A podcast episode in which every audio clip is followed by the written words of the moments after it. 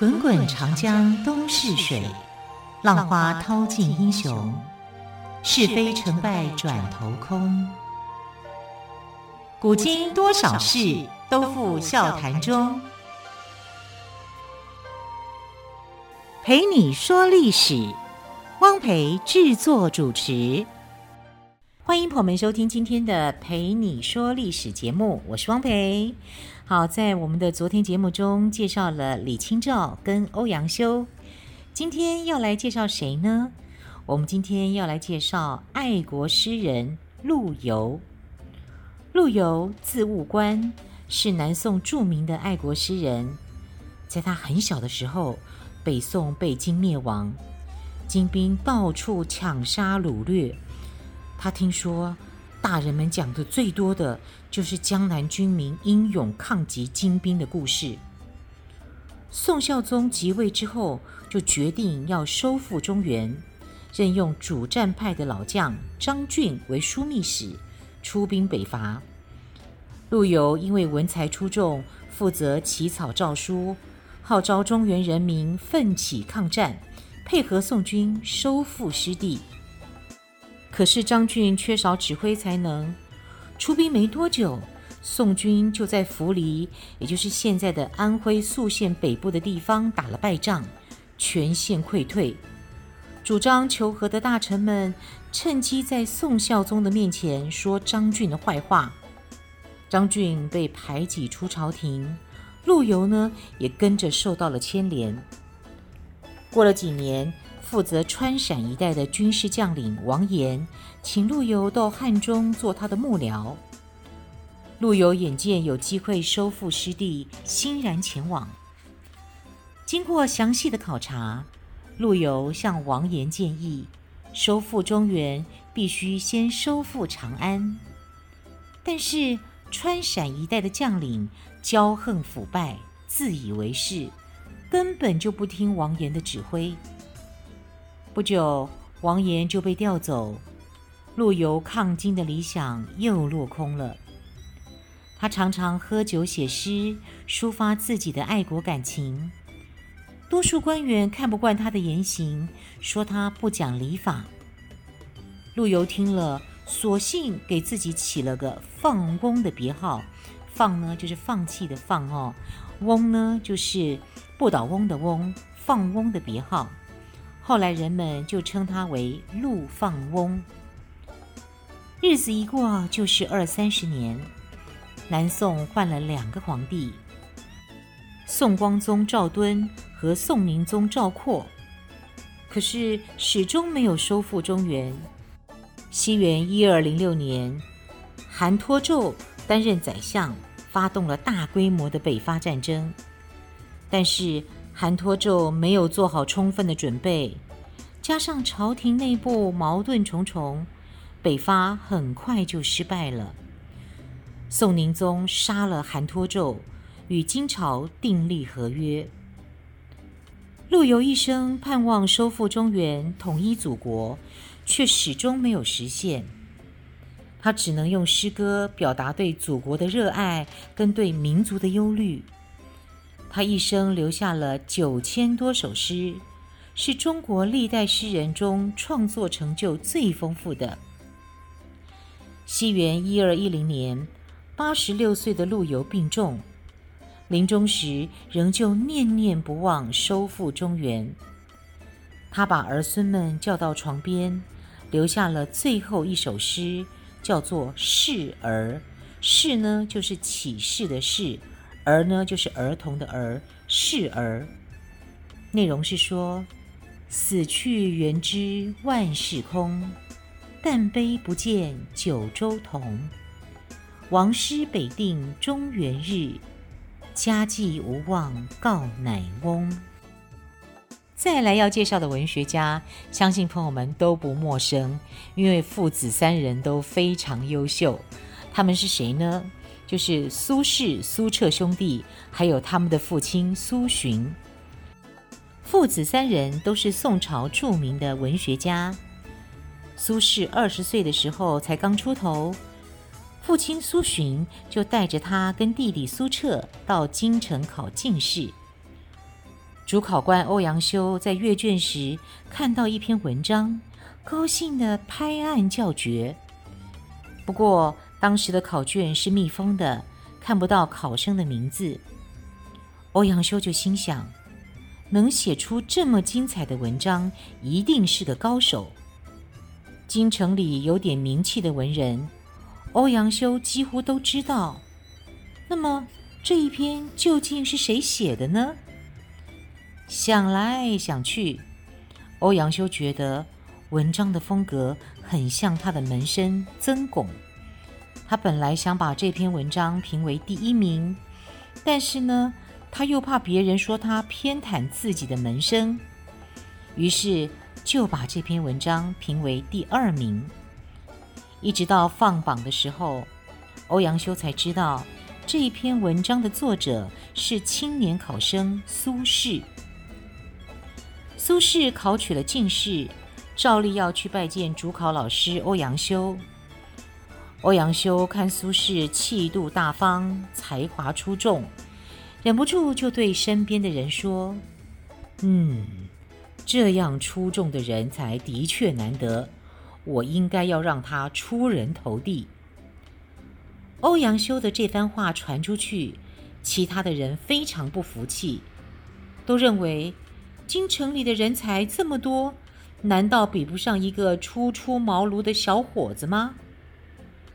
后来大家读到苏轼才气横溢的诗歌和散文，才心服口服。苏轼的弟弟苏辙也在同一年考取进士，他们的父亲苏洵也很擅长写文章。苏洵年轻的时候并没有认真读书。一直到二十七岁那一年，才下定决心好好读书。一年之后去考进士，但是没有考中。苏洵一气之下，把过去写的文章全部都烧掉，从头学起，结果进步很大。苏洵听说欧阳修很重视文才，就托人把几年来写的文章送给欧阳修，请他指教。欧阳修一看，苏洵文笔老练，别具风格，就向宰相韩琦推荐他。就这样，苏洵被破格任命为秘书省校书郎。苏家父子三人在京城很出名，被称为文坛三苏。来聊聊旷世奇才苏东坡。苏轼号东坡居士。眉山人，是北宋著名的文学家。苏轼学识渊博，多才多艺，在书法、绘画、诗词、散文各方面都有很高的造诣。他的书法跟蔡襄、黄庭坚、米芾并驾齐驱，合称宋四家。除了擅长画竹木怪石，在画论。书论方面也有他独到的见解，散文与欧阳修齐名，诗歌与黄庭坚齐名。他的词气势磅礴，风格豪放，是北宋豪放派词人的代表。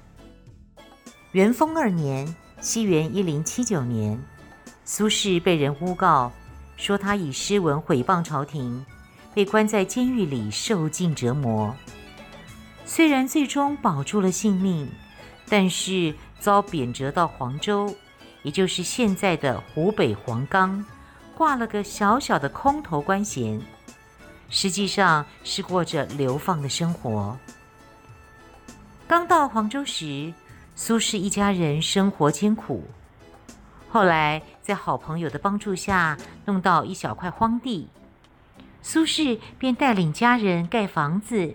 种粮食、种菜、种果树，因为这块地在黄州城东面的山坡上，所以苏轼就给自己起了个“东坡居士”的别号，人称苏东坡。苏轼不但是写散文跟诗的高手，在词的写作上也有很高的成就。游赤壁之后，他又写了一首《念奴娇·赤壁怀古》。大江东去，浪淘尽，千古风流人物。故垒西边，人道是三国周郎赤壁。乱石崩云，惊涛裂岸，卷起千堆雪。江山如画，一时多少豪杰。苏轼博学多才，但在这里却出了一个差错。原来黄州的赤壁并不是周瑜火烧曹军的地方。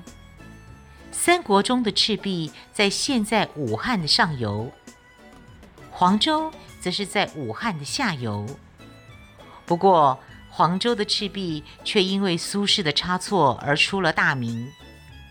后人为了纪念这位大文学家，把这里称为东坡赤壁。苏轼一生勤奋，留下了近三千首诗以及大量的词作、散文，代表了宋代文学的最高成就。宋朝的皇帝大多热心推广艺术文化。宋朝三百年间，几乎每个皇帝都写得一手好书法，其中以宋徽宗的成就最高。宋代书法名家辈出，最负盛名的是。蔡襄、苏轼、黄庭坚以及米芾，行书草书是宋代书法家最擅长的书体，因为写起来很快，适合通信往来，也便于抒发情感。所以现在呢，我们就来介绍宋代的书法四大名家。刚刚我们有提到哦，宋代书法家中最负盛名的是蔡襄、苏轼。黄庭坚以及米芾，他们各具特色，合称书法四大家。宋代书法跟唐代不一样。如果说唐代书法笔画严谨，像正襟危坐的将军，大度、沉稳、安详，那么宋代的书法就是天真烂漫，像轻松悠闲的少女，自在、随意、潇洒。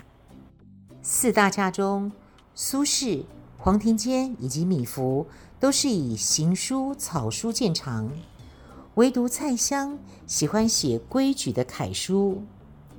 蔡襄是福建仙游人，不论是年龄跟辈分，都在其他三个人之前。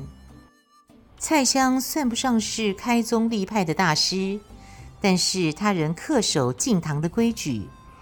但发挥承先启后的作用。蔡襄的书法笔力雄劲而姿态绰约，代表作是《蒙会帖》。苏轼早年学二王，也就是王羲之跟王献之；中年以后学颜真卿、杨凝式；晚年又学李北海，而且广泛涉猎晋唐其他书法家。形成深厚朴实的风格。他的书法重在写意，在书法创作中将传统技法加以变化，而不是简单机械的模仿前人。《黄州寒食诗帖》是苏轼行书的代表作，作品起伏跌宕，气势奔放，被称为天下第三行书。在书法史上具有深远的影响。黄庭坚字鲁直，号山谷，学书法三十年，终于闻名于世。黄庭坚以草书见长，代表作《李白忆旧游诗卷》，既得张旭怀素草书飞动的神韵，又有自己气势雄健、受尽奇绝的独特风格。再来是米芾，米芾字元璋，人称米襄阳，因为曾经担任礼部员外郎，别称米南公。米芾以行书草书享有盛名，书法风格苍老凝练，清雅绝俗。来聊张择端的《清明上河图》。宋朝初年，工商业开始萌芽。逐渐出现城市集镇，形成市民阶层，通俗艺术因此蓬勃发展。在绘画领域出现了以世俗生活为主要内容的风俗画，其中最有代表性的就是张择端的《清明上河图》。张择端当时住在东京的相国寺里，整日潜心作画。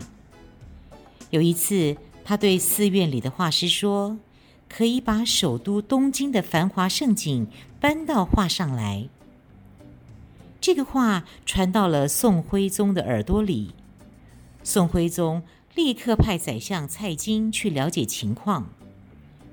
宋徽宗不只喜欢绘画，而且自己也是绘画高手。他看了张择端的画，就把他招进翰林图画院。当张择端把完成的《清明上河图》献给宋徽宗时，宋徽宗爱不释手。把它当作宝贝收藏。北宋灭亡后，宋徽宗和儿子宋钦宗被金人俘虏到北方，收藏在皇宫里的《清明上河图》等六千多件艺术作品也被金兵掠走。《清明上河图》有很多模仿的版本，真品目前是收藏在北京故宫博物院。这幅画作总长五百二十八公分，宽二十四点八公分，一共包括人物八百一十四个，牲畜六十头，房屋一百二十二间，树木一百七十四棵，船二十五艘，车二十辆，轿子八顶，画面结构严谨，有条不紊。人物衣着不同，神情各异，动作刻画的细致生动。《清明上河图》是一幅极具历史价值的风俗长卷，用精致的笔触记录了北宋徽宗时代首都东京郊区以及城内汴河两岸的建筑和人民生活，重点描绘了清明时节的繁华景象和自然风光。《清明上河图》共分为前、中、后三段，从商业、交通、漕运、建筑等角度，再现十二世纪中国都市社会的情况，反映当时的政治、经济、文化和社会风俗习惯，为后人研究宋代绘画、考据宋代社会提供了非常宝贵的资料。再来，我们来聊聊中国的瓷器。在不少外国人的眼里，瓷器和中国关系紧密。China 不仅是指中国，也代表着瓷器。宋代的瓷器非常有名，无论是美观的造型，或优良的质地，或是工艺价值，或是实用价值，都达到了当时世界最高水准。宋代的各种瓷器畅销全世界，中国因此得到了“瓷国”的美名。景德年间，宋真宗在江西昌南镇设立御窑，专门烧制皇宫用的瓷器。每件瓷器底部都标有“景德年制”，昌南镇因此改名为景德镇。后来成了世界闻名的瓷都。宋代有汝、钧、官、定、哥五大名窑，汝窑居首，位于河南临汝。汝窑的工匠以名贵的玛瑙入釉，烧成青如天、面如玉、蝉翼纹、沉星稀、芝麻枝丁釉满足的汝瓷。在北方青瓷中被视为最上等。官窑位于开封陈留，制品专供宫廷使用。除了送进宫廷的，其他制品全部敲碎，所以民间几乎见不到它完整的制品。官瓷釉色以粉青为上等，晶莹透亮。北宋灭亡后，官窑废弃。南宋时在临安重建。定窑位于河北曲阳，制品胎质银白如粉，釉下浮现印花、替花，雅洁明快，气薄而轻，造型精巧，惹人喜爱。钧窑位于河南禹县，首创用铜的氧化物为着色剂，制品呈现出紫、红、蓝、绿，耀眼夺目。钧窑制品多变的色彩出于窑变，所以名气很大。官窑位于浙江龙泉，所产的瓷器表面布满不规则的裂纹，号称“百色碎”，冠绝当世。哥窑的产品供不应求，远销海外。宋朝有三大技术也是非常厉害的。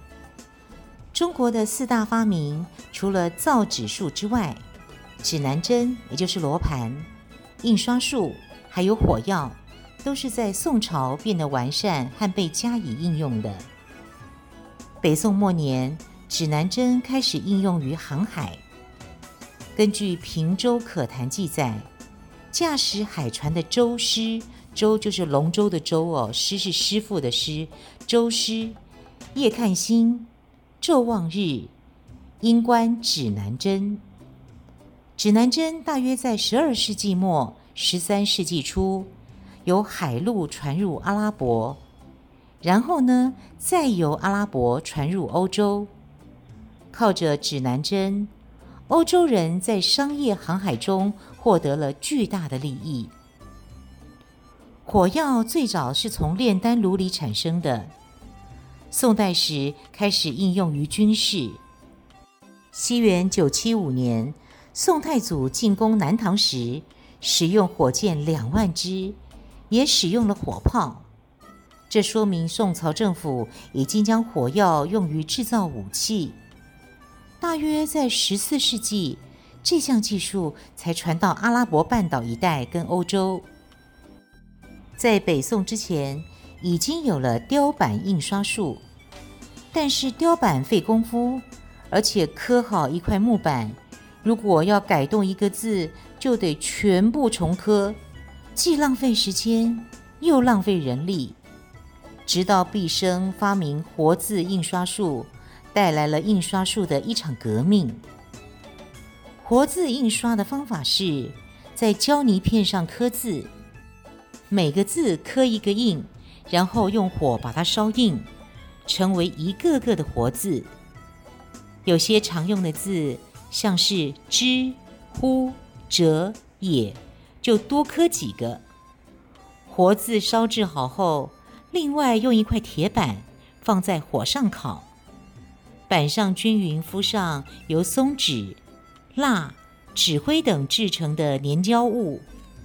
印刷时，把铁制的框子。放在铁板上，在框子中排列胶泥活字，制成一板，再用火烤，使胶粘物融化，然后压平、冷却，上墨印书。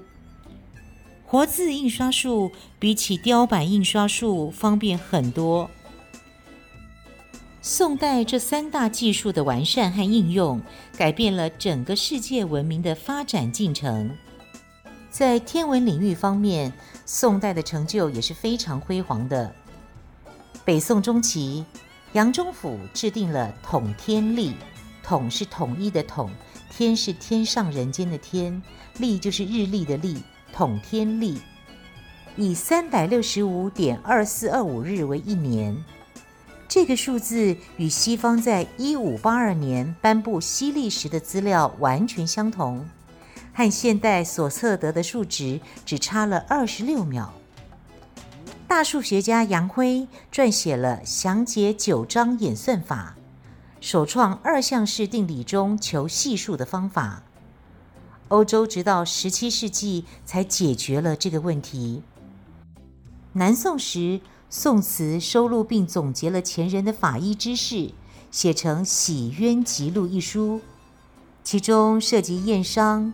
验尸、血型鉴定、死伤鉴别、捡骨等多方面的理论和实践，同时对毒药和医治服毒病人的方法做了总结，是世界上最早的一部法医医学著作，对后世法医学的研究跟发展有深远的影响。所以说喽，宋朝的天文、数学跟医学在当代可以说是遥遥领先世界的。好，很快的节目接近尾声，非常感谢朋友们的收听，我是汪培，更多精彩的历史故事，我们就明天再来听喽，明天见，拜拜。